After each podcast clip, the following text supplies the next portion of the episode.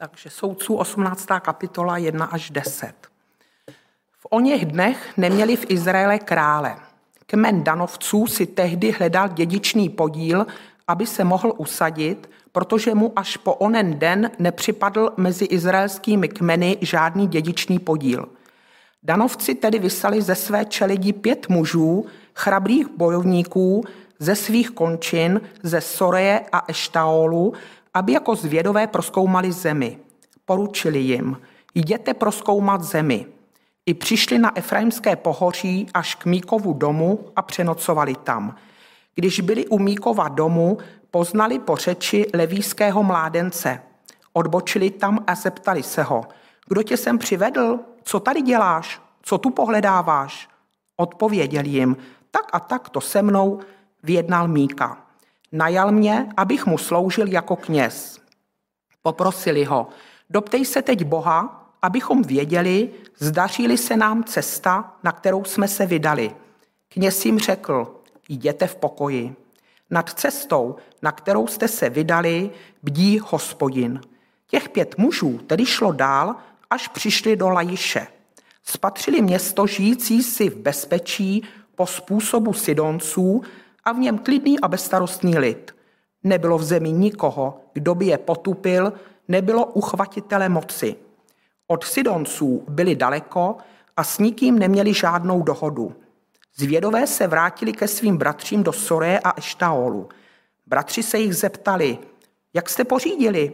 Odpověděli, vzhůru, vytáhněme proti ním. Viděli jsme tu zemi, je velmi dobrá. Vy otálíte? Nerozpakujte se tam vtrhnout a tu zemi obsadit. Přijdete tam k bezstarostnému lidu. Země je na všechny strany otevřená. Bůh vám ji vydal do rukou. Je to místo, kde není nedostatek v ničem, co může země dát. Budeme se modlit. Drahý pane Ježíši Kriste, tak já ti moc děkuju, že zde můžeme být, ano, že jsi nás tak schromáždil na toto místo, tuto chvíli pod vliv tvého slova, tak ti děkuju, že můžeme tvé slovo otvírat, že si můžeme z tvého slova číst a že můžeme tvé slovo slyšet a že nám tvé slovo, pane, může být zvěstováno skrze tvého služebníka. Tak tě prosím, aby si bratru kazateli požehnal výklad tvého slova a nám, aby si otvíral srdce, abychom tvé slovo přijali, dal nám soustředěnou mysl, citlivou mysl pro tvé slovo a tak pomož nám, pane, abychom tvé slovo také žili. Ano, chceme tě následovat, pane, i s tvým slovem evangeliem, s tou dobrou zprávou a tak nám k tomu dopomož. A tak, pane, oslav se a tak všechno, co zde zazně, ti na tvoji slávu a tak tě prosím, aby se nám požehnal celou, celou naší bohoslužbu a všechno, co zde zazně, na tvoji slávu. Tak ti za všechno patří chvála, čest a sláva. Amen. Stojíme tváří v tvář před Božím slovem, které, jak jistě víte, bratře a sestry, má moc promlouvat ke každému z nás. Je jedno, jaký týden jsme měli za sebou, je jedno týden, jak se právě cítíme, protože eh, Boží slovo je, jak víte, mocné, ostré jako meč na obě strany a připravený oddělovat to Boží pro pána a to, co není, tak jako strusku na jiné místo. Přeji si to z celého srdce, aby se tak stalo i dnes. Otevřeli jsme 18. kapitolu v knizi, z knihy soudců, eh, která začíná nám známou větou. Jak zněla? O něch dnech neměli Izraeli krále. V těch dnech už opakovaně zaznívá tato věta, chyběl božímu lidu vůdce. To je docela dobrý, eh, to je docela velký problém, nemyslíte? Ta minulá kapitola nám totiž i řekla, v čem ten problém vězel. Co se stalo, když božímu lidu chyběl vůdce. 17. kapitola 16. verš říká, že v těch dnech, kdy v Izraeli neměli krále, Mějte, neměli tam nikoho, kdo by to zaštiťoval a zastřešoval, tak každý z nich si dělal co? Co uznal za vhodné. V dnešní době se to může zdát docela moderní. Co říkáte? Jako by tehdy lidé předběhli dobu. Však kam se podíváte, se lidstvo hájí, že tak je to dobré. Prostě svoboda slova, svoboda myšlení, svoboda jednání. Každý si rád dělá to, co sám vidí za dobré. Ale buďme dnes večer na chvíli upřímní. Je toto skutečná svoboda? Je opravdu svobodou to, když si můžu dělat, co chci? Pak bych eh, měl vědět, co je dobré. Ale ví člověk, co je pro něj dobré? Víte, když necháte člověka, aby si dělal, co chtěl, nedopadne to dobře. Vidíte to už u malých dětí. Oni si taky chtějí dělat, co chtějí. A když jim řekneme, takhle to dělat nebudeš, tak oni se vstekají, dokážou být uh, oškliví, kopou do hraček, protože oni si myslí, že ví, co je dobré a jak to mají dělat. Ano, chtějí se jaksi osvobodit od rozkazu rodičů, které stanoví, co je a není dobré. Nejinak, když člověk dospěje, tež je velmi někdy pohoršen tím, když mu někdo říká, že takhle to nedělej a takhle to dělej. A tak člověk od počátku, už od ráje, nahlodán dňáblem, si chce sám určovat, co je pro něj dobrý. A jak vidíte, to je obraz toho, kam dospějete, když se osvobodíme od Boha, od jeho jasného slova. Lid izraelský věděl, co je dobré. Aby ale to dodržoval, měl vždycky nad sebou Boží slovo, zákon a na něj dohlížel soudce, aby bylo správně všechno souzeno. Jenomže přišel čas, kdy Izrael nemá soudce a začne si dělat, pozor, ne Izrael jako takový, co chce, ale každý z Izraele si začal dělat, co chce. To znamená, že co člověk, to názor, to směr. A přesně tak máme teď před sebou v této dnešní kapitole i v případě, eh, i tento případ pokolení Dan. Pozorujte společně se mnou, co se v té době, kdy neměli krále a každý si dělal, co sám uznal za vhodné, podívejte se spolu se mnou na to, co se rozhodli dělat. První verš, druhá část. Kmen danovců si tehdy hledal dědičný podíl, aby se mohl usadit protože mu až po onen den nepřipadl mezi izraelskými kmeny žádný dědičný podíl. Připomínám hned na začátku, že takto, jak to tady čteme, to viděli oni. Takto to prezentovali oni a podle toho se i rozhodli jednat. Tak také mohli říkat, co sami chtějí, a přesně takhle se prezentovali před ostatními. My si musíme najít území, protože my ho do dnešního dne nemáme. Otázka, která je ale před námi, zní, bylo tomu tak? Opravdu kmen danovců neměl přidělené území? Kdybychom začali studovat písmo od tohoto místa, tak bychom začali možná tento eh, kmen danovců litovat, Možná bychom se začali i rozčilovat na Jozua, který, když zrozděloval zemi, tak pokolení Dan jaksi opomenul. Dýchá z toho jakýsi pocit bezprávy, jakási nespravedlnost, jenomže ono to nebylo úplně pravda.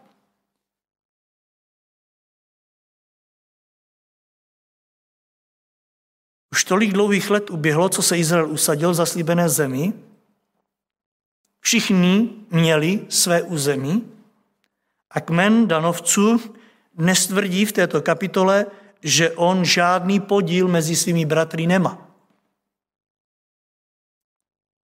Vezmeme-li, že z tohoto kmene pocházel i soudce Samson, on byl taky danovec, pak se můžeme nesprávně i ubírat směrem, že proto si Samson hleděl svého, dělal si, co chtěl, protože Izrael jak si zapomněl na jeho rod. Ale jak víte, my nezačínáme studovat tuto knihu od 18. kapitoly soudců. My jsme nejenom, že začali od začátku knihy, ale my jsme probírali i knihu Jozue od začátku. A byli jsme u toho, když přešel Jordán, Izrael, byli jsme u toho, když vešli do, izraelské, do země zaslíbené, viděli jsme tam jednotlivé boje a také jsme byli u toho, pokud si vzpomínáte, když jim země byla rozdělená do dědictví a pokolení Dan netvořilo výjimku. Pojďme se na to podívat spolu. Jozue 19. kapitola, tam ve 40. verši čteme, sedmý los vyšel pokolení danovců pro jejich čeleť. Aby bylo jasné. Je tady i los, který má číslo sedm. Citují pokolení jejich dědičného podílu, podílu tvořili Sorea, Eštaol a Iršemšeš, Šalabín, Ajalon, Jitla, Eron, Timnata, Ekron, Etke, Gibeton a Balát, Jehud, Bene Barak a Gatrimon, vody Jarkonu a Rakonu z pomezí naproti Jafě. Všimněte si, kolik obrovských měst je tam vyjmenováno. A teď tam se smutkem čteme takovou krátkou větičku. Má to někdo nalistováno a může to citovat? Avšak danovci o své území přišli. Slyšíme to? Tady to je pravda, kterou si musíme zapamatovat. Danovci za dnu velitele Jozua dostali to, co dostat měli, Bůh na ně nezapomněl, dal jim konkrétní los ze své milosti a lásky, navíc los, který plně odpovídal jejich potřebám. A jak jistě víte, dodnes tomu tak je, bratři a sestry, pán Bůh nezapomíná na nikoho z nás, i když se nám to někdy tak jeví, že teda onen dostal to, co měl a já jsem to nedostal. Problémem častokrát je to samé i u nás, co u tohoto pokolení, že my jsme si ten dar od Boha jaksi nevzali. Že my jsme o to, co nám Bůh dal, nějakým způsobem přišli. Je to jako kdyby vám někdo poslal balík, vy ve schránce našli oznámení, že je uložen na poště, vy máte dvojí možnost. Máte si ho možnost vyzvednout, anebo ho tam možnost máte nechat a on se vrátí. Pošťák nemá právo vám ho nechat u dveří a odjet. Je na vás, jestli si ho vezmete. Podobně pokolení Dan, oni od Boha dostali přidělený los číslo sedm, jenomže výjmenovaná území, kterých nebylo málo, oni o ně přišli. Protože nepřátelé, kteří je dříve obývali, se jich nechtěli lehce vzdát. A pokolení Dan, dívejte se do knihy soudců 1. kapitoly 34. verš, Danovce zatlačili Emorejci do hor a nedovolili jim sestoupit do doliny. To umožnilo Emorejcům zůstat v, Harchers, v, Har, v Harcheresu a v Ajalonu a v Šalabínu. Co tomu říkáme? V době, kdy další pokolení o své území bojovali a nenechali se jen tak odradit nepřítelem, tohle pokolení Dan se nechozuje 10.24. Když k němu tyto krále z tamních nepřátelých národů přivedli, tak svolal Jozue všechny izraelské muže a rozkázal velitelům bojovníků, kteří s ním táhli. Přistupte a stoupněte svýma nohama na šíje těmto králům. Přistoupili a stoupili jim svýma nohama na šíje. Pak jim Jozue řekl, nebojte se a neděste se, buďte rozhodní a udatní, neboť právě tak naloží hospodin se všemi vašimi nepřáteli, proti nímž bojujete. Přesně takhle. Po vás se chce, abyste byli udatní, abyste byli rozhodní. Bůh vám dal území, ano, jsou e, plná nepřátel, ale vy se neděste a nebojte. Tak, jako jsme teď šlápli nohama na šíje těchto králů, tak vy pošlapete své nepřátele. To bylo úžasné proroctví. Jenomže pokolení Dan svému Bohu úplně nevěří. Jednoduše neodváží se tomuto emorijskému králi stoupnout na. Neodváží se proti němu postavit. Vlastně ve slově o své území přišli, je vidět, že ho na jednu stranu vybojovali, ale pak jim ho přenechali. Neudrželi si to. Zachovají se jak zbabělci a utečou do hor a nepříteli vydají to, co Bůh vydal jim. A pochopitelně nepřítel celé to území okupuje, zabere a boží lid je tam v horách. Pojďme se ptát jim kmenem. Samson je mrtvej a oni se rozhodnou pro zvláštní řešení. Rozhodnou se, že si budou hledat jinou zemi dál na severu. Nepřítel sebral, budeme si hledat jinou zemi. Pojďme se ptát, je to řešení? Když přijdu o to, co mi Bůh dal, mám to nechat a hledat si podle sebe něco jiného? Znovu se vracíme k tomu, že si každý dělal, co sám uznal za vhodné. Takhle se jim to jevilo, takhle to řešili. A skutečně to, co toto pokolení od začátku dobře charakterizovalo a o čem jsme mluvili, je, že to bylo pokolení, které nechtělo tvrdě bojovat. Po nějaké době i to, co měli, jednoduše pustili. Nechtěli se angažovat v ochraně toho, co měli. Zemi, která jim začala klást odpor, tak to v klidu nechali.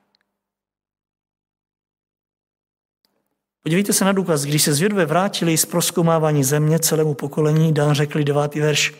Zhůru vytáhněte proti ním, viděli jsme tu zemi, je velmi dobrá, vyotálíte, nerozpakujte se tam vtrhnout a tu zemi obsadit. Až tam přijdete, přijdete k bezstarostnému lidu a země je na všechny strany otevřená. Všimněte si, co hledali oni. Oni hledali prostě něco, co si můžou zabrat bez boje, co můžou zabrat bez, aby vysoukali rukávy. Prostě obsazení něco bez dřiny. To je takový ten život bez jakékoliv námahy. Jednoduše takové to leháro si i v duchovním životě, takové to lebedění si v křesťanském životě. Něco, aby to šlo samo, něco, abych nemusel zabrat. Ale slíbil nám pán, že v tom našem životě s ním to bude takto. Na jednu stranu to může se zdát i duchovní. Tyto lidé nechtějí konflikt. Nechtějí se o zemi s nikým přijít. Že mi nepřátelé nedali stylem, kterým si mysleli, že mi dají, tak jim raději přenechali. A teď, místo, aby si to území od pelištíců vybojovali, tak jak hospodin řekl, že Samson začne, tak oni se raději odeberou na sever a pokusí si tam podmanit zemi, která nebude klást odpor. Prostě sebereme to těm slabším. Prostě takový poklidný, zbožný život. A opravdu i dnes musíš svým životem bojovat. Pak my musíme za to bojovat. My si to musíme chránit. Pokolení Dan dostane území, ale nechce se o něj starat. Nechce si ho chránit. A když, jak jsem řekl, si ho vybojuje, zase ho velmi lehce přenechá. Tady už není řešením přesouvat se na sever. Ani na jich, ani na východ, ani na západ. Tady se očekává od vás i ode mě návrat k původním božím rozhodnutím. Tady teď nemluvím o tom, že my máme eh, bojovat o nějaké své území, ale já tady mám na mysli ten duchovní boj, kdy Bůh nám dal ze své milosti tolik daru a my je tak lehce necháme být. A hledáme něco jiného.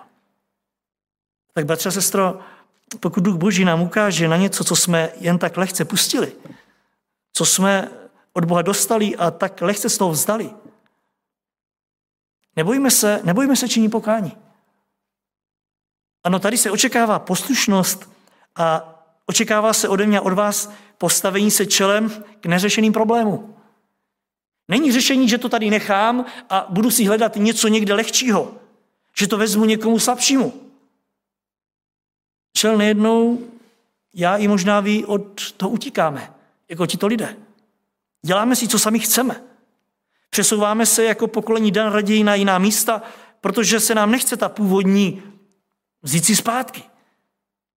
Snažíme se proplout možná tichými vodami, Nechceme jít vstříc vlnám, které ďábel proti nám staví. Dáváme tak najevo, že nedůvěřujeme našemu Bohu. Že on s námi tam není a nepůjde. Což pak nám slíbil pán, že nám cesta bude posetá jenom růžemi bez trnu? Což pak neřekl pán Ježíš svým učedníkům, ale posílá vás jako ovce mezi vlky? Ale nezapomněl dodat, hele, já s vámi jsem až do skončení tohoto věku. Já jsem s vámi. Vy půjdete mezi vlky, ale já jsem tam s vámi. Tak proč nejdeme pochází? Jozue posílá na výzvědy celého Kanánu, eh, poslal pouze dva zvědy. Přes Jordán. Tohle pokolení posílá rovných pět. Navíc jsou to ti nejlepší bojovníci, které Izrael má, který toto pokolení. A do třetice, všimli jste si, jsou ze Soré a jsou z Eštaol, z těchto dvou měst. Všimněte si, z měst, kde duch boží začíná zmocňovat Samsona k práci, to jsme si řekli v 13. kapitole, 25. verši, že ho začal duch boží zmocňovat mezi Soreou a Eštaolem, tam ho duch boží vyzbrojí. A ještě jsme se tam vrátili nedávno na to místo, ještě jednou se Samsonem, protože na těch místech mezi Sorou a Eštaolem, co se stalo? Samson tam byl pohřben. Tam byl Samsonův začátek, tam je Samsonův konec. A teď se podívejte, Bible klade důraz na to, že právě z těchto míst, tohoto místa, je těchto pět mocných bojovníků vysláno, aby proskoumalo zemi. Nemyslím si, že to je náhodné. Oni vychází z tohoto místa jaksi s odkazem, s kterým se stotožňují. Oni vychází z tohoto místa, kde stále vnímají nebo chtějí vnímat eh, tu boží moc. Tam Bůh zmocnil Samsona, tam tito muži se rozhodnou, že výjdou vstříc novému území. Nemůžu se zbavit toho pocitu, že chtějí vít v tomto zmocnění. Z zmocnění živého Boha. Ale buďme upřímní, stačí to takto? Je možné se opírat pouze o takovéto pěry, můžeme-li říct? Je možné postavit základy na takovémto odkazu? Když tam odsud odešel Samson, zmocněn božím duchem, je možné tam odsud vít též a myslet si, že Bůh jde s vámi? Oni si to zřejmě mysleli, ale do určité doby, jenom než přišli na poblíž toho území, které chtěli zabrat, tam si přestali věřit a nevěděli, jde Bůh s námi nebo s námi nejde. Všimněte si, ze začátku jsou si jistí, když už přijdou blíž, ztratí tuto jistotu. Kolikrát i my se opíráme o něco tak plitkého. Jenom protože tam odtud pocházel ten a onen, jen protože tam byl zmocněn ten a onen, jen protože tam pracoval moc si ducha ten a onen, tak si myslíme, že tam na tom místě tečko já taky dostanu to zmocnění. Víte, od té doby, včetně dnešních dnů, to není věřící nic cizí. Podívejte se na to, kolik lidí si, kteří si říkají křesťané, staví pouze a je na těchto podobných základech svých předků. Plitkých základech. Se podíváte na křesťanství jako takové, kolik lidí otročí tomu, že tam a onde se zjevila matka Ježíše Krista a dodnes se tam zhromažďuje na různých poutích nespočet věřících s touhou načerpat sílu. Tam se zjevila a tam teď všichni načerpáme sílu. Nemluví o místech, kde to a ono se odehrálo, kde náboženští vůdcové udělali velké věci. Do, jeden, do, do dnes si nejden věřící slibuje, že tam bude vyzbrojen moci z vysosti k tomu a onomu potřebnému úkolu. Jenomže posluňte sami, těchto pět zvědů vychází z místa, kde byl zmocněn duch, duchem božím Samson, ale nevychází z boží moci. Nevychází. Protože Bůh je neposlal. Druhá verš, druhý verš, druhá část. I přišli již na Efraimské pohoří k Míkovu domu, tam přenocovali. A když byli u Míkova domu, poznali pořečí levíského mládence, odbočili tam a zeptali se ho, kdo tě sem přivedl, co tady děláš, co tu pohledáváš. Odpověděl jim, tak a tak to se mnou vyjednal Míka, najal jsem mi, abych sloužil jako kněz. Odpověděl jim, tak a tak to se mnou vyjednal. A oni říkají, zeptej se ho. Zeptej se ho, jestli, jestli je to dobře, kam jdeme. Podívejte se, oni, oni už v této chvíli si nejsou jistí. Výjdou z místa, kde Samson je zmocněn, ale když přijdou na tohle místo, už si nejsou jistí, jde s náma Bůh nebo s námi nejde. Přesto ale chci se pozastavit nad několika takovými zajímavými důrazy, které tady Boží slovo eh, vyzvedává. Eh, to první je, že poznali podle řečí levíského mládence. Moc se mi to líbí. V době, kdy není v Izraeli duchovní vůdce a každý si dělá, co chce, tito lidé si jdou hledat místo, které Bůh jim nechce dát. Oni stále, i když jsou už vzdálení od Boha, stále v uších mají cit pro hlas levíce. To je zajímavé. Jsou vzdálení od božího zákona, ale když slyší levíce, vnímejte muže, které Bůh si vyvolil, aby nesli tu korouhev, ten boží zákon dál, oni, když slyší, že promluví, tak si říkají, to je levěc. By řekli, to je náš kazatel. Oni ho poznají podle řeči. Vímejte, mají cit pro hlas těch, kteří slouží Bohu, které si Bůh vyvolil, aby mu sloužili. Můžeme se ptát, jak moc máme v těchto dnech mít cit pro hlas božích služebníků.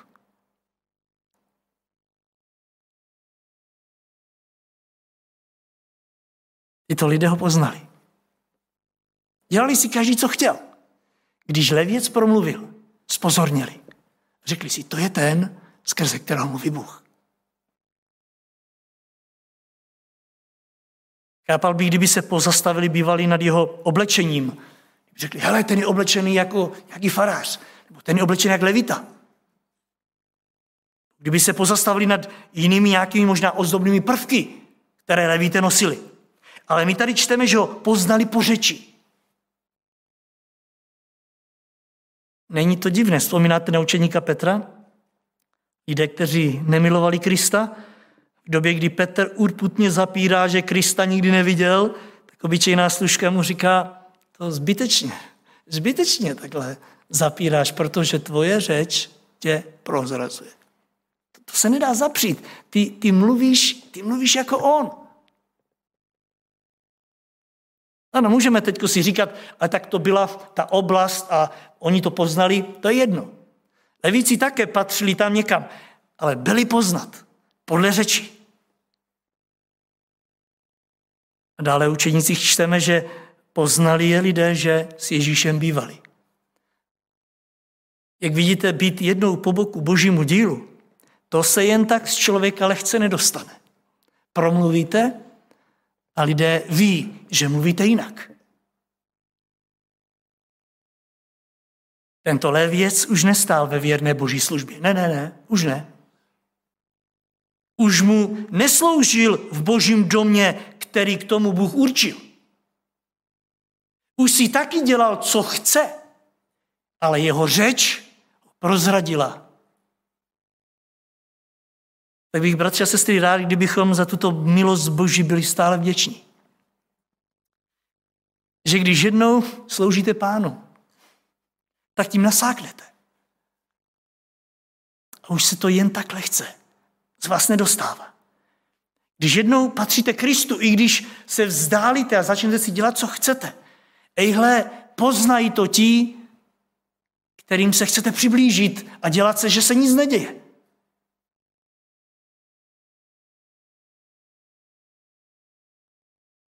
Děkujeme za to Bohu, protože i to je prvek, přes který nás Duch Boží může vrátit zpátky. Napomenou nás možná cizí lidé. Na tomto lévíci bylo vidět, že mluví jako boží služebník. Připomínám, dělá si, co chtěl. Ale po hlase to nemohl zapřít. Spadal po hlase do skupiny těch oddělených pro boží práci. Tak to se mi líbí. Druhá věc, která se mi líbí u těchto lidí, vedle toho, že poznali, u těchto pěti chrabrých bojovníků, vedle toho, že poznali pořečí božího služebníka, tak čteme, že se divili tomu, co tam dělá. Podívejte se, oni, se, eh, oni si dělají, co sami chtějí, rozhodnou se pro život bez Boha, každý, jak to uzná za vhodné, když ale vidí Lévitu tam na tom místě, v domě neodděleném pro boží službu, ale u konkrétního človíčka, tak mu položí hned tři otázky. Kdo z vás si zapamatoval aspoň jednu? Taková obyčejná. Když někoho někde vidíte, co tady děláš? Byla jedna. Co tady děláš? Ty, Levita, co tady děláš? Tady bychom tě nečekali. Říkáme to někdy. Tak tady bych tě nečekal. Dokážu si tě představit všude možně, ale tady si tě neumím představit. Co tady děláš, chlapče? Byla jedna otázka. Druhá. Co tu pohledáváš? Co tady hledáš? Co, co jsi sem přišel hledat? Oni si mysleli, že tam přišel možná něco jenom vyřídit. A třetí otázka. Kdo tě sem přivedl? Jinými slovy, sám přece jsem si nešel, ne? Levita na takovéto místo sám nejde. Tebe se musel někdo přivést. Za jakým účelem, prosím tě? Kdo tě sem přivedl? Máte, duch boží pracuje, tenhle mladík musel přemýšlet, no kdo mě sem přivedl? Bůh, Bůh mě se neposlal. No, co tady dělám? Co tu pohledávám? Víte, to je důkaz údivu nad tím, kde tohoto božího služebníka pokolení Dan nachází. Připomínám lidé, kteří si dělají, co chtějí. Najdou levitu, který si dělá, co chce a strašně se podiví. Našli horšího než oni. Ano, my, my jsme jenom obyčejní členové, ale co tady dělá kazatel? Tohle nechápeme. Tak já jsem, že co, já jsem jenom varhaník, ale co tady děláš ty? Já jsem jenom, já jsem jenom člen tam, sedím úplně vzadu. Co ty tady děláš? Podívejte se, jak se někdy dělíme na, na to, či ono, přitom jsme v tom všichni, ano? Všichni. Jakmile si začneme dělat, co chceme, je jedno, co kdo kde dělal, jsme v tom všichni špatně. Ale je jim to k dobru. Oni se diví, že jejich kazatel, který má být tam v, v Šílu, kde byl dům boží, obyčejného člověka.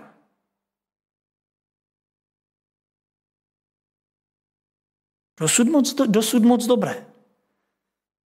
Krásné otázky. Jenomže co dál? Podívejte, tento Levita, čtvrtý verš jim odpoví, tak a tak to se mnou vyjednal Míka. Tak a tak. A teď to popisuje, jak to bylo. Najal si mě, abych mu sloužil jako kněz. Jeden člověk si tě najal tebe, ty děláš kněze jednému člověku, ty povolaný k tomu, aby si spravoval Izrael, ty děláš jednému člověku a navíc jako najatý, on si tě platí, jeden člověk, to znamená, on si tě koupil, ty mu kážeš, jak on chce, tak a tak to se mnou vyjednal. My jsme tady vyjednávali, za kolik to budu dělat. Víte, to muselo pro tyto lidi znít jako studená sprcha. Když se tak diví. Kněz tady za peníze jednotlivce, jenomže oni světe div se, co tomu nediví. Až tady pocud se podiví, když on jim řekne, jak si to udělal, nímejte, že si dělá, co chce a takhle si to zařídil, pojednou jim to začne lichotit. Říkají si, no to je super, tak on si taky dělá, co chce, my si taky děláme, co chceme. Pojednou už jsme zase všichni na stejné lodi. Sice se trochu podívíme, že jsme se tam setkali, ale za chvíli se překryjeme jeden nepravostí druhého podívejte, jdeme dál. Když to slyší, tak čteme, poprosili ho. Velmi slušně, doptej se teď Boha, abychom viděli, zdařili se nám cesta, na kterou jsme se vydali. Z domova jdou, jsou si jistí, anebo vůbec se nezajímají. Teď, když se setkají s božím mužem, tak si vzpomenou na Boha a říkají si, bylo by dobré přece jenom si to nechat posvětit. Ano, už jsme to postavili, tak to skolaudujeme teďka. Vlastně neskolaudujeme, teď si uděláme teprve na to eh, ty základní doklady. Stavební povolení. Ale už nám to stojí. My už jsme teď tady a zeptej se Boha, jestli je to OK nebo ne. Podívejte, oni jsou svědky jasně, jasně a za bílého dne vykonané ohavnosti vůči Bohu, kdy vidí Levitu v tom domě. Nepřipadá jim to ale nijak divné. Naopak, oni se rozhodnou využít jeho služby. Ano, služby tohoto Levity, kterou si zaměstnal nám už známý Míka, neboli Mikeáš z minulé kapitoly, který neuctívá pouze hospodina, ale má plnou domu různých bůžků. Zeptej se Boha. Ale třeba se co tímto poselstvím, které se snáší dnes k nám? Víte, my v každém případě musíme vidět to podstatné. Tento kněz nebyl tam, kde má být a nedělá to, co dělat má. On měl být v Šílu, kde byla svatyně, nebo ve městech tomu určených. On je tady, dělá si podle své hlavy, ale tito lidé ho využívají k tomu, aby jim pomohl z boží vůli. Dále jako poslušný kněz měl, uctívat, eh, měl učit lidi, jak správně uctívat Boha, jak se nepřizpůsobovat přání jednotlivců, zatímco on, on se rozhodne pro tři velmi ohavné věci.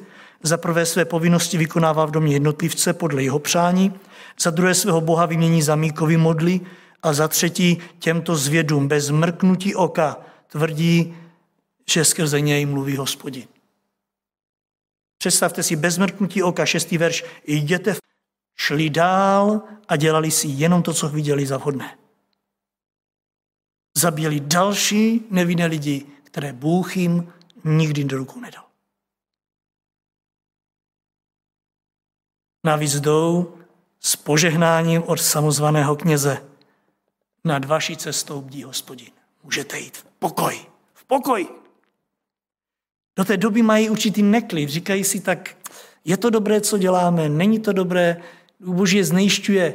Teď tento muž jim dá zelenou. Běžte. Proč? Protože já si dělám, co chci. Běžte si dělat taky, co chcete. Jak to dopadlo s tou jejich cestou, jsme si řekli v první části biblické. Přišli, našli, co chtěli, a byli si jistí, že toto je opravdu boží vůle. Říkali, jděte, tam je lid, který dostanete velmi rychle bez boje, protože oni jsou otevření, nemají si nikým smlouvu, velmi rychle je porazíte. Všimli si, všimli jste si, jak je to zrádné? Neposlušnost křesťana e, v ruku v ruce s neposlušností kazatele rovná se pád do ještě větší hloubky propasti. Slepý začal vést slepého. A nedívme se, že to takto v knize soudců dopadá. Jak uvidíte ještě v posledních několika kapitolách, jedna tragédie se vázala na druhou. Slepý začal ve slepého. Až se mi tají dech nad tím, jak to ale krásně šlo dohromady. Jeden se setká s druhým, ten mu dá požehnání a ten tam jde a opravdu se to, opravdu se to krásně hodilo, všechno šlo jako po másle. Ale Bůh u toho nebyl. Bůh tomu požehnání nedal. I když se to skutečně zdálo, že ano. A tak ať nám je to brát, aby nás Bůh ochránil od podobného eh, svéhlavého jednání. Amen.